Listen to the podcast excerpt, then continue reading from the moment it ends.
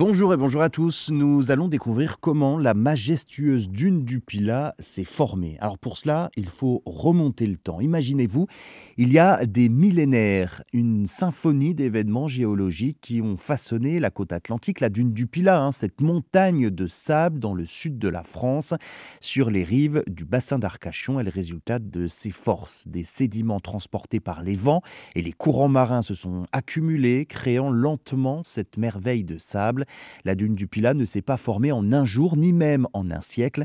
Elle mesure aujourd'hui 106,4 mètres de haut, 2,9 km de long et 616 mètres de large, ce qui en fait d'elle la plus haute dune d'Europe. La dune du Pilat est en réalité le fruit de longs processus, toujours en cours, débuté il y a plus de 4000 ans.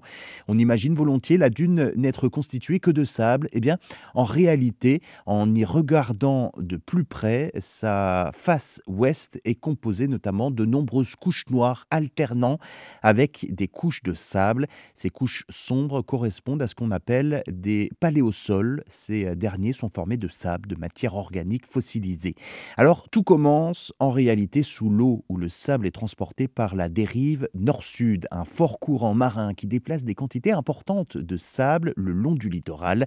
Mais ce courant seul ne peut pas expliquer la formation de la dune. Il faut également un effet sur la géographie si particulière du bassin d'Arcachon. Ce dernier se vide et se remplit à chaque marée et ce volume d'eau impressionnant en perpétuel mouvement va donc empêcher la dérive nord-sud de charrier le sable.